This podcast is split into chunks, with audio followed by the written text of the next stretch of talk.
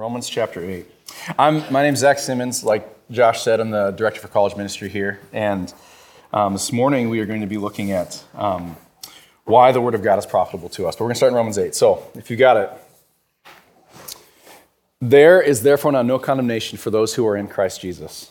For the law of the Spirit of life has set you free in Christ Jesus from the law of sin and death.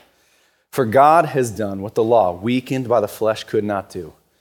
By sending his own Son in the likeness of sinful flesh and for sin, he condemned sin in the flesh, in order that the righteous requirement of the law might be fulfilled in us, who walk not according to the flesh, but according to the Spirit. For those who live according to the flesh set their minds on the things of the flesh, but those who live according to the Spirit set their minds on the things of the Spirit. For to set the mind on the flesh is death, but to set the mind on the Spirit is life and peace. For the mind that is set on the flesh is hostile to God, for it does not submit to God's law. Indeed, it cannot. Those who are in the flesh cannot please God. You, however, are not in the flesh, but in the Spirit, if in fact the Spirit of God dwells in you. Anyone who does not have the Spirit of Christ does not belong to him. But if Christ is in you, although the body is dead because of sin, the Spirit is life because of righteousness. If the Spirit of him who raised Jesus from the dead dwells in you, he who raised Christ Jesus from the dead will also give life to your mortal bodies through his Spirit who dwells in you. So then, brothers and sisters, we are debtors, not to the flesh, to live according to the flesh. For if you live according to the flesh, you will die. But if by the Spirit you put to death the deeds of the body, you will live. For all who are led by the Spirit of God are sons of God. For you did not receive the spirit of slavery to fall back into fear, but you have received the Spirit of adoption as sons, by whom we cry, Abba, Father. The Spirit himself bears witness with our spirit that we are children of God, and if children, then heirs, heirs of God and fellow heirs with Christ, provided we suffer with him in order that we may also be glorified with him. For I consider that the sufferings of this present time are not worth comparing with the glory that is to be revealed to us. For the creation waits with eager longing for the revealing of the sons of God. For the creation was subjected to futility, not willingly, but because of him who subjected it, in hope that the creation itself will be set free from its bondage to corruption and obtain the freedom of the glory of the children of God.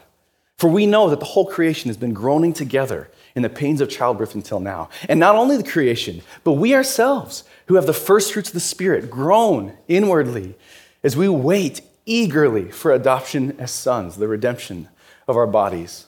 For in this hope we were saved. Now, hope that is seen is not hope, for who hopes for what he sees? But if we hope for what we do not see, we wait for it with patience. Likewise, the Spirit helps us in our weakness, for we do not know what to pray for as we ought, but the Spirit himself intercedes for us with groanings too deep for words.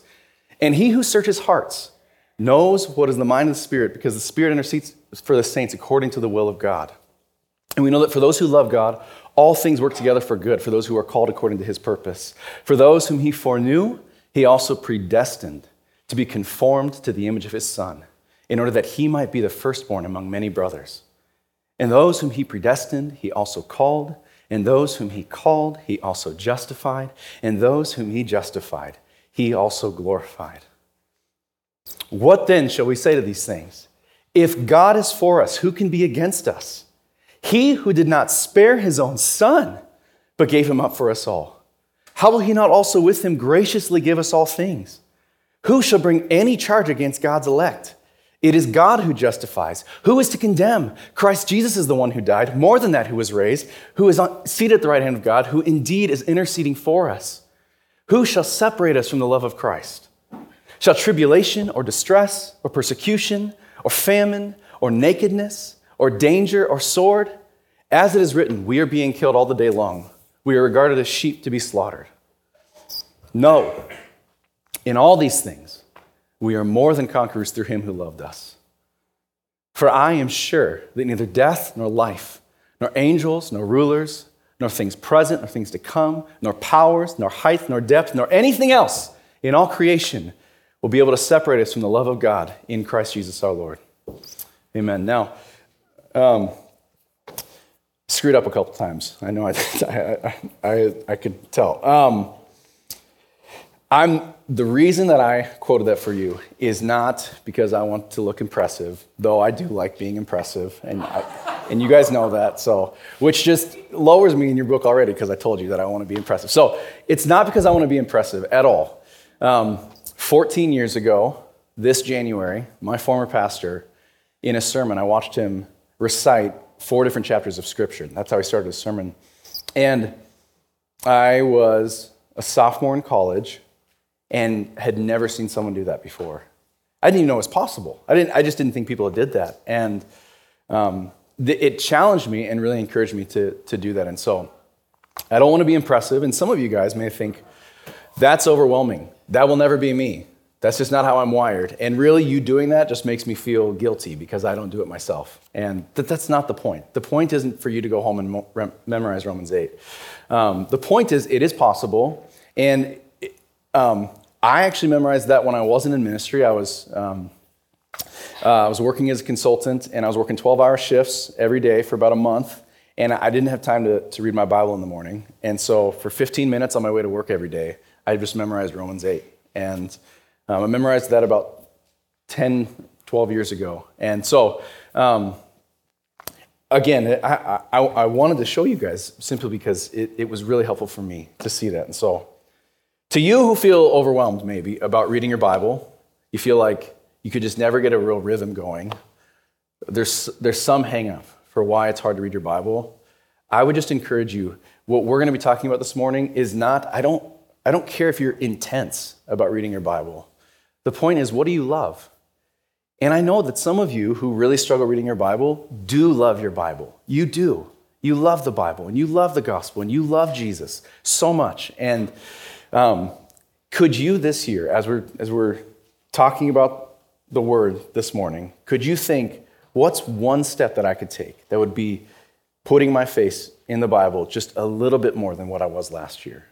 I'm not asking for intensity. I'm just asking, what do you love? And I know you love it. So it's worth continuing trying to get into it. So now, let's go to 2 Timothy.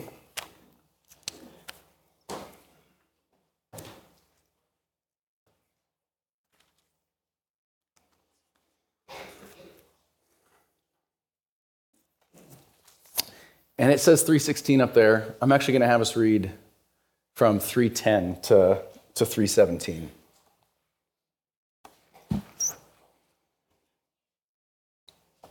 Second Timothy chapter 3, verse 10 to 17.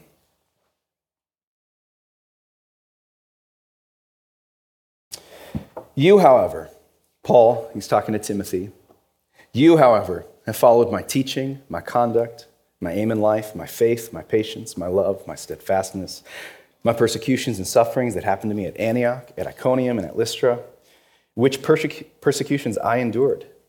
Yet from all the Lord rescued me. Indeed, all who desire to live a godly life in Christ Jesus will be persecuted, while evil people and impostors will go on from bad to worse, deceiving and being deceived. But as for you, continue in what you have learned and have firmly believed, knowing from whom you learned it, and how from childhood you have been acquainted with the sacred writings, which are able to make you wise for salvation through faith in Christ Jesus. All Scripture is breathed out by God and profitable for teaching, for reproof, for correction, and for training in righteousness, that the man of God may be complete, equipped for every good work. Let's pray. Father, your word is glorious. You wrote this book for us, and I pray that you would impress on our hearts a desire to read it this year. God, we are creatures who are finite, and you are, as Doyle prayed, you are all-powerful and all-knowing. There's nothing that surprises you. You're in control of all things. Every inch of this universe belongs to you. And we know those things because that's what the Bible tells us.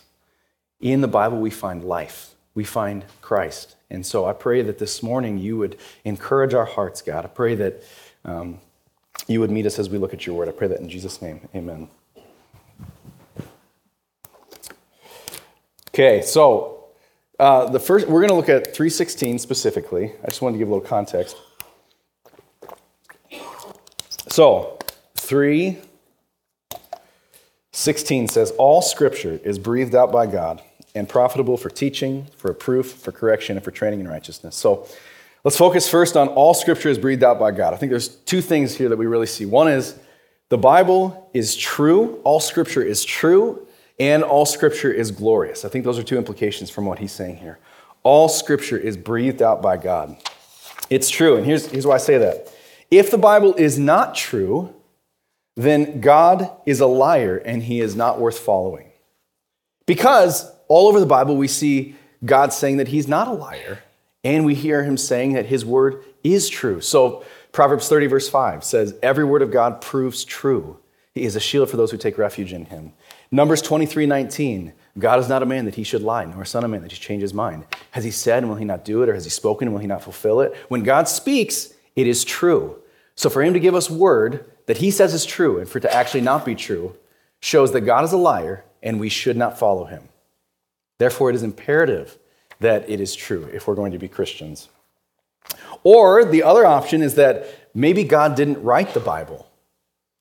If God did not write the Bible and this was just a man-made thing, then Christianity is based on nothing and we should walk away.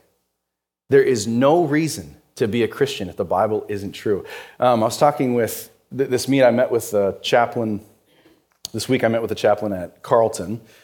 His name's Skyler, and he's not a Christian. He's a Unitarian Universalist. He was an ordained minister in New York, and in the conversation, he asked, what would you say is a distinctive of your church? And that was the first thing I said was, well, we believe that the Bible is inerrant. We believe that the Bible is without error.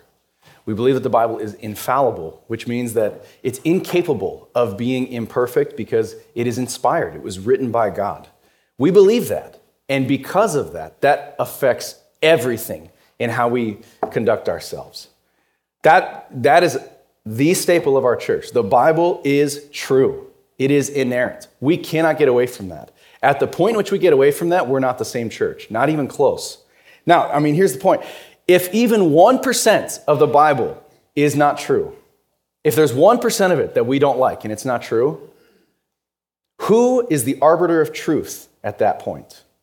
Who is deciding what is true and what is not? We are, not God. And if we are the arbiters of truth, God is not worth following because he is not the source of all truth.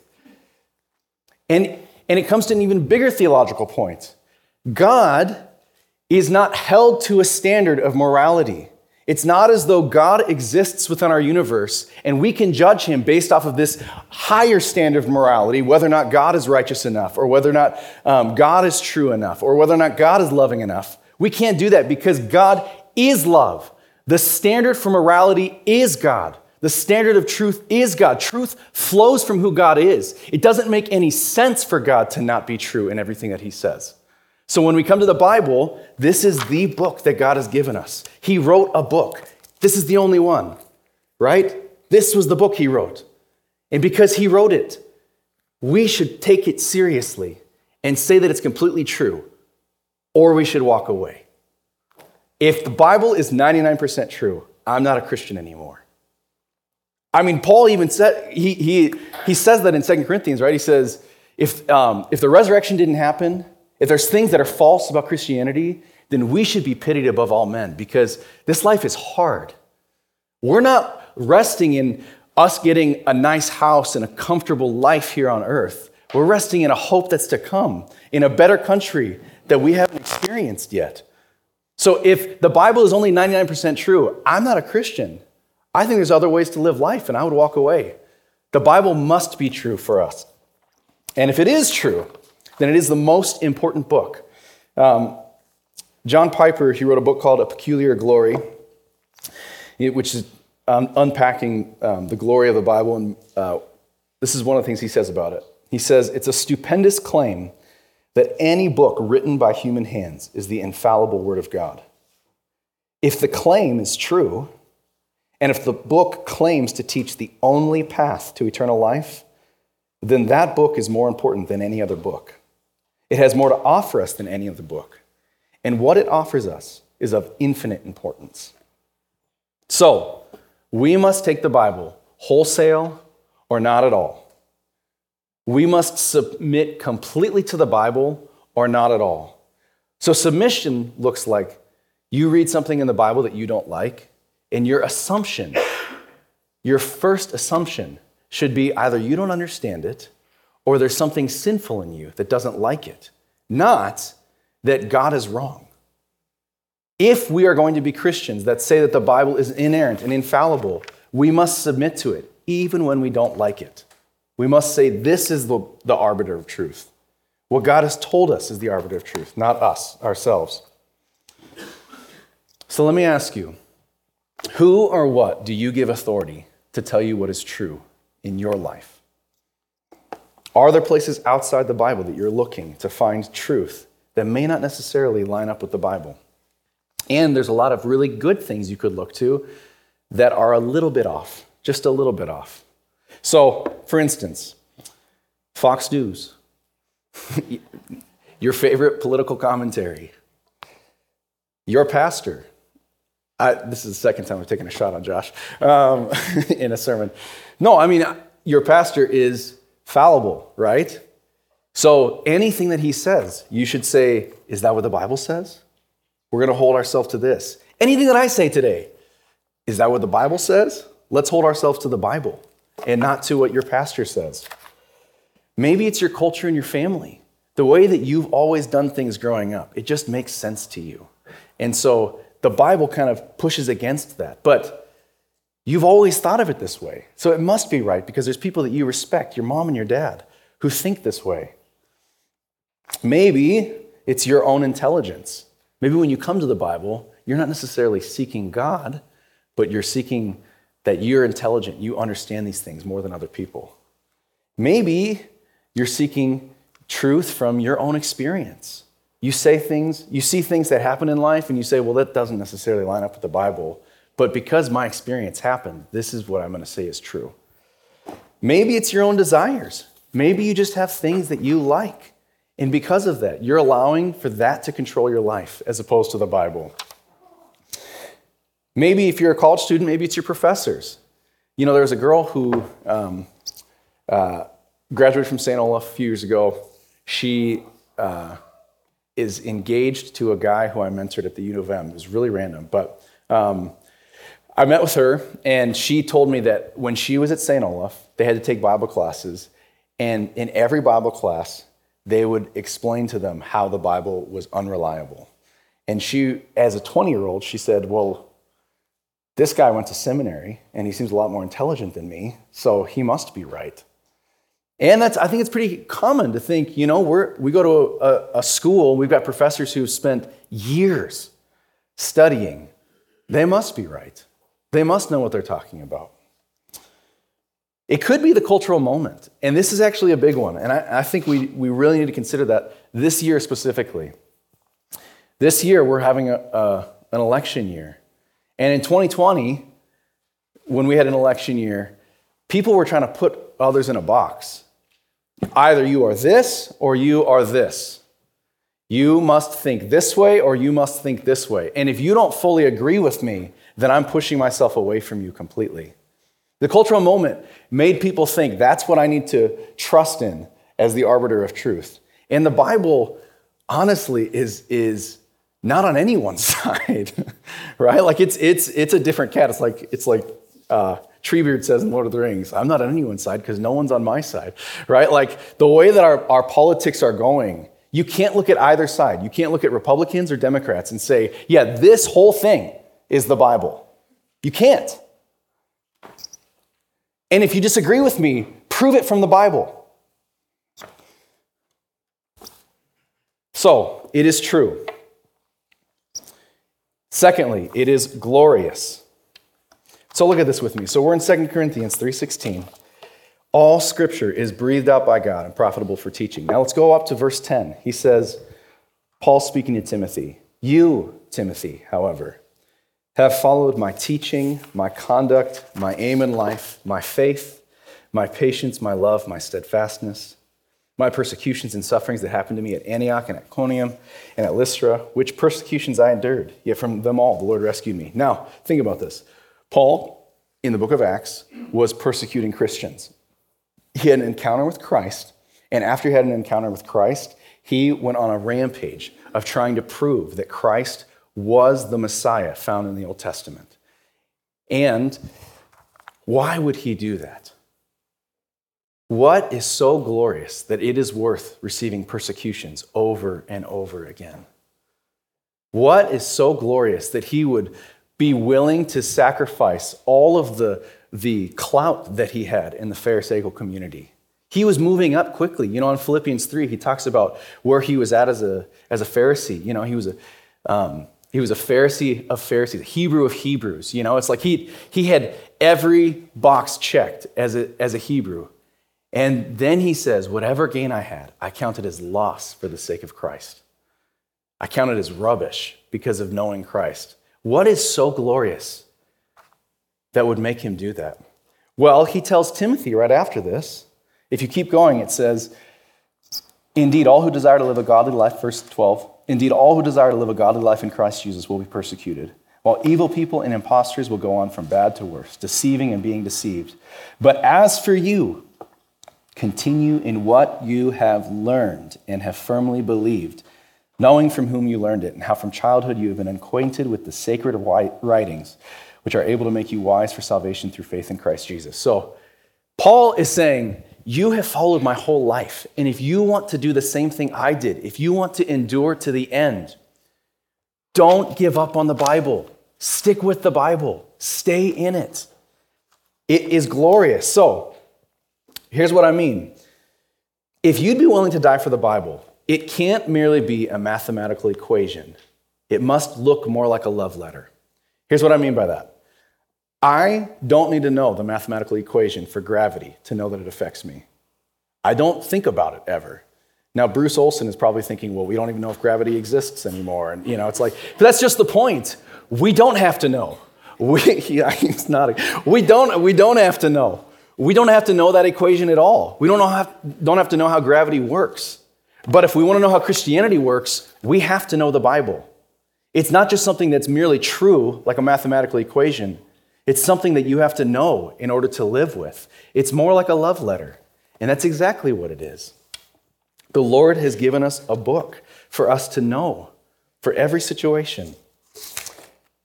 Secondly, if you'd be willing to die for it, it can't be merely a masterpiece.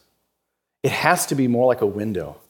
So what I mean by this is, with a masterpiece, you can go to the museum and you can look at a masterpiece and you can say, well, clearly it's beautiful, but I don't know if I like it, right?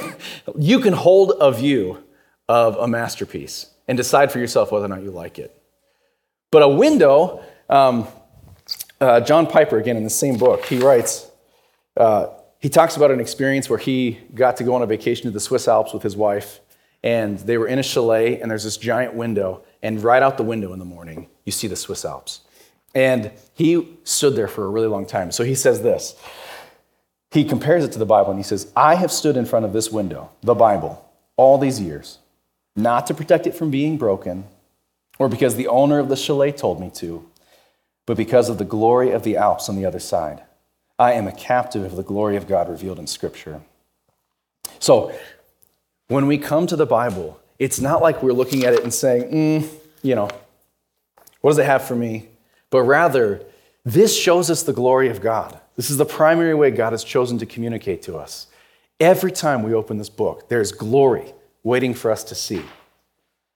So when we open it up, we get to see the glory of God, and we can be captivated by it. And that's what we want. We don't want to be masters of the Bible. We want to be mastered by the Bible. We want to be held by it. So, secondly, it's a masterpiece. Thirdly, it's not ultimately for comprehension, but rather for captivation, which goes along with this last point. There's a lot of really smart people in this room, and it is easy to think, well, if I just know enough, then I'm going to understand Christianity really well. If I just have all of the theological, all of my ducks in a row, then everything's going to work out. But that's not the point. You don't need to have all of the theological categories to be a mature Christian, right? What you need to be a mature Christian is one who's humble before the Lord, right? That was the point with the Pharisees. Jesus didn't really have theological arguments with the Pharisees. He did with the Sadducees and others, but for the most part, he didn't with the Pharisees. Theologically, they had their ducks in a row, and yet they missed it, because they didn't have humility. They weren't really looking for the Christ. They were looking to uphold themselves. And I fear that when we come to the Bible, we can do the same thing. We can be super Christians, where we look at the Bible and we think, if I just knew enough, if people just knew the routines that I was in, if people just knew that I memorized Romans 8, then, it's like, that's ridiculous, right? That's stupid. We come to the Bible because of captivation, not for comprehension. So, who or what do you give authority to tell you what is worth living for? Not only what is true, but what is worth living for. It could be the same things. One that's not on that list that I find myself tempted by is ESPN. I love sports. I think they're so fun. And I can spend way too much time looking at sports. And it almost becomes, think about this. All of our money in America is going towards sports right now, right? Like, doesn't that show what we think is of ultimate value? This game, whatever game it is, that is what is worth living for. This game, whatever it is. It's wild. All right, thirdly, so the Bible is true, the Bible is glorious, and third, it works. It works for Christians. It helps us. So verse 16 says, all Scripture is breathed out by God and profitable for teaching, for reproof, for correction, and for training in righteousness, that the man of God may be complete, equipped for every good work. And of course, in verse 17, it says that the man of God may be complete, and he's speaking specifically to Timothy, because he's exhorting Timothy to not give up preaching the word. So when he says man of God, he's really saying the men who are in ministry. And yet this applies to all Christians. And the reason is because right below that, if you look at verses 1 through 4, in chapter 4, he says, I charge you in the presence of God and of Christ Jesus, who is to judge the living and the dead, and by his appearing in his kingdom, preach the word. Be ready in season and out of season. Reprove, rebuke, and exhort with complete patience and teaching. So he's saying this word that I want you to be equipped with is for the church. It's for every believer, okay? So it's so that all of us may be complete, equipped for every good work. So all Scripture is breathed out by God and profitable for teaching. What does that look like? Well, one, it says it has the words necessary to make you wise for salvation. So look right above that. It says in verse 15, he says, verse 14, but as for you, continue in what you have learned and have firmly believed, knowing from whom you learned it, and how from childhood you have been acquainted with the sacred writings, which are able to make you wise for salvation through faith in Christ Jesus. Now, what it's not saying here is if you read your Bible every day, then you will get to heaven, right? We know that that's not true. And if you read your Bible every day, you would come to a different conclusion than what I just said, right? If you read your Bible every day, then you'll see that there's nothing you could do to earn your way into heaven, right? And it's only by faith in Christ. Right? Romans 4 says that faith is believing that God is able to do what he said he would do. Right? That's Abraham believed God and it was counted to him as righteousness. And that's what our faith is based off of. That when Jesus Christ died on the cross, it actually worked.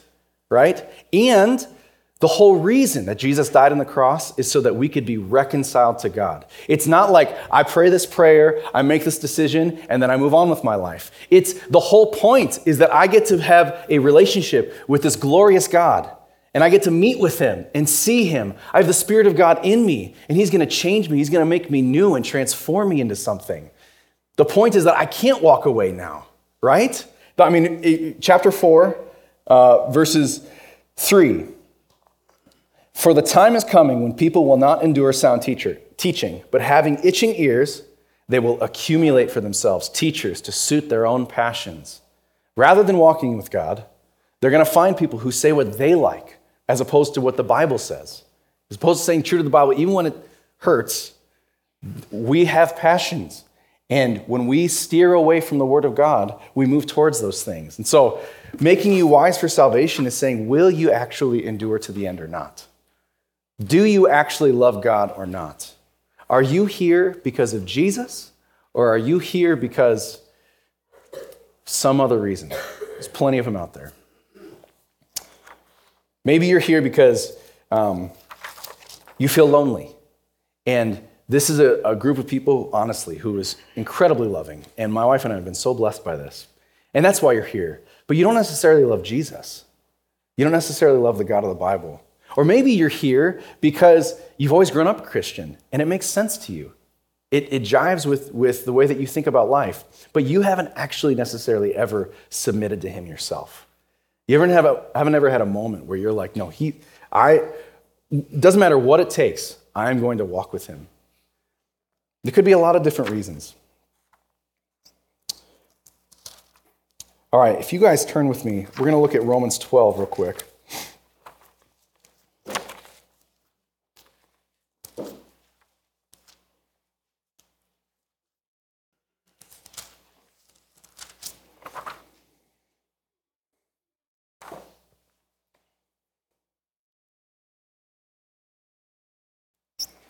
So the Bible is profitable, and one of the reasons is because what we set our minds on affects our being and our doing. What you set your mind on affects your being and your doing. And we live in a culture that would say, if you're hurting, look inside for more strength. You're going to find more strength from who you are, being your true self. What the Bible would say is, don't look inside, look at him, look upwards. So Romans 12, 1 and 2, I appeal to you therefore, brothers, by the mercies of God, to present your bodies as a living sacrifice, holy and acceptable to God, which is your spiritual worship. Do not be conformed to the world, but be transformed by the renewal of your mind, that by testing you may discern what is the will of God, what is good and acceptable and perfect. So, two implications. One is, if you do not set your mind on God, you will conform to this world. And if you renew your mind in the Bible with one another, working this out, what does it actually look like? You will be transformed. So being conformed is like, just getting sucked into the jelly of our culture, right? But being transformed, the Greek word is metamorpho, which is metamorphosis. It's like you're a caterpillar and then you turn into a butterfly. You change into something completely different. You're completely transformed. So it's not like you either read the Bible or you don't. It's you are always giving attention to something in your life. You are always giving attention to something. Who or what are you giving attention to in your life that you think is going to lead to more life? Are there things outside of the Bible that you're looking to? This isn't like a hard question. This is a very practical question. What do you spend your time doing? How much time are you on your phone versus reading the Bible? How much time do you listen to podcasts as opposed to reading the Bible? How much time do you watch shows as opposed to reading the Bible? If what you are consuming from our culture, which certainly has a worldview and is telling you things that are true or not, is outpacing what you are reading in the Bible, then it could be that you're being conformed to the world. It could be. And I think it's just a question that's worth asking. Now, I love shows. I'm not saying that you shouldn't watch shows, right? And I have a phone. You can't live without a phone in our culture. Like, I totally get those things. That's not the point. And the point is not, if you spend this much time, then you're going to be okay, as opposed to this much time. That's not the point. The point is, let's just ask the question, are there things in your life where, when you look at them, you're like, yeah, it'd probably be better if I didn't spend time doing that? That's the question. So, two more things. Why it's profitable. I just want to clarify this. The Bible is not a caffeine hit. It's not like, when you wake up in the morning, it's kind of like, I needed that jolt, and now I'm ready for my day. And then I go on with my day, and then the next morning I've got the verse of the day that I look at real quick. It's just a little jolt, and then I'm going to get there. It's more like a meal that you eat. You don't remember the meal that you had 3 days ago, probably. But you're alive today because of it, right? So when you read the Bible, when you're renewing your mind, it's simply just the exercise of continually reading your Bible. When grief strikes, it's a balm. When you have sin, it's a clean blow that heals. It makes you want to confess your sin. It makes you want to walk with God. When we have anxieties, it's a relief. Secondly, it's not a good luck charm. It's not like, if I were to read my Bible every day, then my life is going to be a lot easier because God is going to bless me. If I read my Bible and prayed, that would just be the ticket to a blessed life. That's not how the Bible works. More, it's like a tapestry. You look at a tapestry and there's so many threads woven in to make this picture. And the Bible is giving you a tapestry for what life looks like. So when you do suffer, It's not as though you aren't going to suffer or suffering is going to be less, but you have categories for what that suffering looks like. You have hope for a future where there isn't going to be suffering. You have hope that he is with you, just like we sang. I love that song. You know, in that moment, whatever it is, he will not allow it to consume you and destroy you.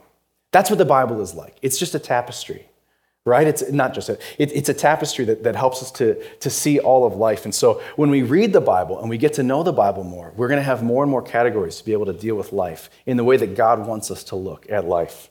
So now I've got a few just personal benefits of how it's helped us. And specifically, the personal benefits I'm going to say are memorizing Scripture and ways that memorizing Scripture has helped. And then I'm going to give a couple of thoughts of different things you could do this year. Memorizing Scripture has given me the ability to meditate and chew on Scripture when there's no Bible present. So Johnny loves this verse, Isaiah 26:3. You keep him in perfect peace, whose mind is stayed on you because he trusts in you, which is a double entendre. It means that because his mind is stayed on you, he trusts in you. Because he trusts in you, his mind is stayed on you. It's both of those things. And so memorizing Scripture has helped me to think on him and chew on Scripture. Memorizing Scripture has consistently increased my faith in the gospel because faith comes from hearing and hearing from the word of God, which we find in Romans 10. And when I hear Scripture in my mind, my heart believes the gospel more clearly. And I can't tell you, when I'm going on prayer walks, I feel so encouraged by Scripture as I'm working through different insecurities and anxieties in my heart.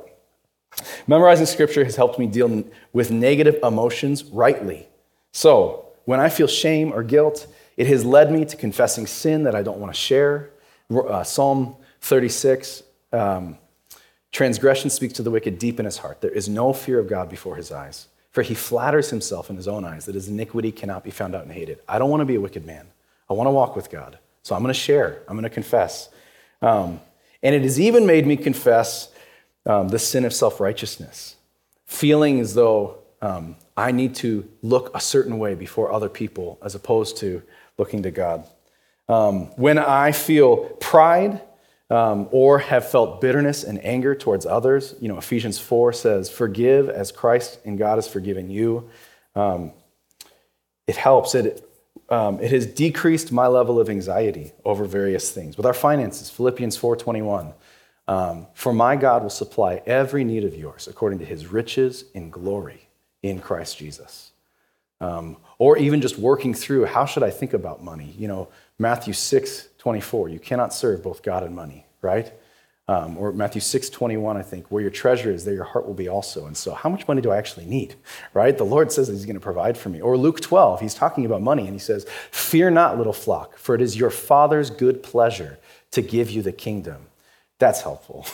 He wants to give me the kingdom. And it may not look like money, but it is his good pleasure to give me the kingdom. That's so helpful. It's a tapestry. The Bible is a tapestry that helps me to deal with negative emotions rightly. Reciting Scripture I've memorized almost always turns from recitation into prayer. And on the flip side, some of my sweetest times of prayer have been when I am reciting Scripture to the Lord.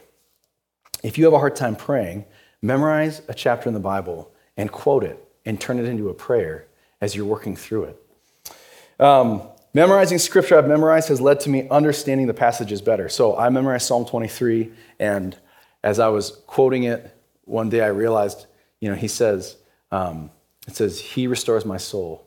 He leads me in paths of righteousness for his name's sake. And then right after that, it says, even though I walk through the valley of the shadow of death. And it just dawned on me, the valley of the shadow of death is a path of righteousness that the Lord has me on. He leads me in paths of righteousness that I don't want to be on for his name's sake. He is being glorified here. And at the end of it, it says, surely goodness and mercy shall follow me all the days of my life. Even when I walk through the valley of the shadow of death, surely goodness and mercy follow me. Those are helpful reminders. So, and then finally, Scripture that I've memorized has been the anchor in my soul in the hardest, most tragic moments in my life. When Justine and I have experienced death several times these last few years, this has been the anchor of our soul, seeing Scripture. And it's one of the reasons why I feel so strongly about helping people see the benefit of being in their Bibles, because this truth has helped us, the hope that it gives us, knowing who our God is, that every inch of this universe belongs to him, that he holds the oceans in the palm of his hand. All of these things are from the Bible. They're so helpful. And that he will not destroy me. Because like Psalm 139 says, it says, if I were to take the wings of the morning and dwell in the uttermost parts of the sea, even there your hand would lead me and your right hand would hold me. If I say, surely the darkness shall cover me and the light about me be night, even the darkness is not dark to you. The night is bright as the day, for darkness is his light with you. These things are anchors for us as believers. God has a good story that he is writing. You are a part of what he is doing. The Bible is a tapestry that you can look to and see how it's all going to end up. You don't know exactly, and we don't know why, but we do know that he is faithful and he is good. And the only reason we know that he is faithful and he is good is because we find it here in the Bible. All right, applications. So, think through these questions. Who or what do you give authority to tell you what is true? Who or what do you give authority to tell you what is worth living for? Who or what do you give attention to that you are looking to for life? And for me, it's ESPN. I'm being honest, all right? I got three thoughts. The first is, those questions, the first is, could you stick your nose in the Bible daily? Just stick it in, just for a couple of minutes every day. If you've never had a Bible reading plan, could you just begin there? Set a timer on your phone for 7:30 in the morning while you're eating Cheerios and just have your Bible open and just read a chapter. If you've never done anything before, do that. Could you stick your nose in it in some way? So later on this week, Josh is going to send out an email with different ideas for what you guys could do for a Bible reading plan. There's one that Justine has really benefited from if you feel like you don't know the Bible. It's by a woman named Tara Lee Cobble, and she has you go through the Bible chronologically. And so you read like 4 chapters a day, and then it'll give you a commentary about what the Bible said there. And my wife has found it very helpful, so you could do that. I don't think you'll do what I do, but I have a list. I don't know if you can see these little things. I have I do a Bible reading plan that breaks the Bible up into 10 lists, and so I read a chapter from each list a day, which is 10 chapters. Some of you guys are like, oh my gosh. I have ADD, and I have a lot of thoughts going through my head, and so I find a huge intake of Scripture helps me personally, because I've got issues. So it's either the Bible's going to be running through my head really fast or other things are. So you may not want to do that. We'll show you some other options this week. I think Josh reads 2 in the Old Testament, 2 in the New Testament every day, right? Something like that. So scripture memory examples. We talked about the fire verses out there. Another one is the topical memory system by Navigators. That's a great memory system. Another option is for you just to memorize a chapter of something. And if you would say you have a hard time getting in the Bible, I would even almost recommend just doing a chapter and every day just going through that chapter or going through the verses that you've memorized thus far. It may take you 6 months to memorize 12 verses, and that's okay. The point is not that you understand the whole Bible. The point is, are you looking at it? Are you looking at it? So those are some examples. Secondly, the second application is submit to it. When you read the Bible and you find something you don't like, don't assume God is in the wrong. Assume that he is in the right, because this whole thing breaks down if it's not true. And then thirdly, say it with your mouth, through song, through recitation of Scripture, any way you can. One of the things my dad has told me about our kids, he said, is expose your kids to the gospel every opportunity you can get. In Sunday school, in church, Wednesday nights, reading the Bible with them, whatever you can. And we should be doing the same thing with ourselves. Just say it. Have it around your mouth at all times. So let me pray. Father, I pray that you would give us a love for your word. And I pray that those who might feel overwhelmed by this or condemned by this, I pray that you would comfort them with your word, that there is therefore now no condemnation for those who are in Christ Jesus, because we didn't have it. We didn't have what it takes, and you have done all the work. You have saved us and given us a Spirit who, even when we don't know what to pray, prays for us. You didn't even spare your own son, but you gave him up for us all. How will you not also with him graciously give us all things, including your word? So I pray, God, that you would work in such a way that our congregation would love the Bible and would stick our nose in it each day. We pray that in Jesus' name. Amen.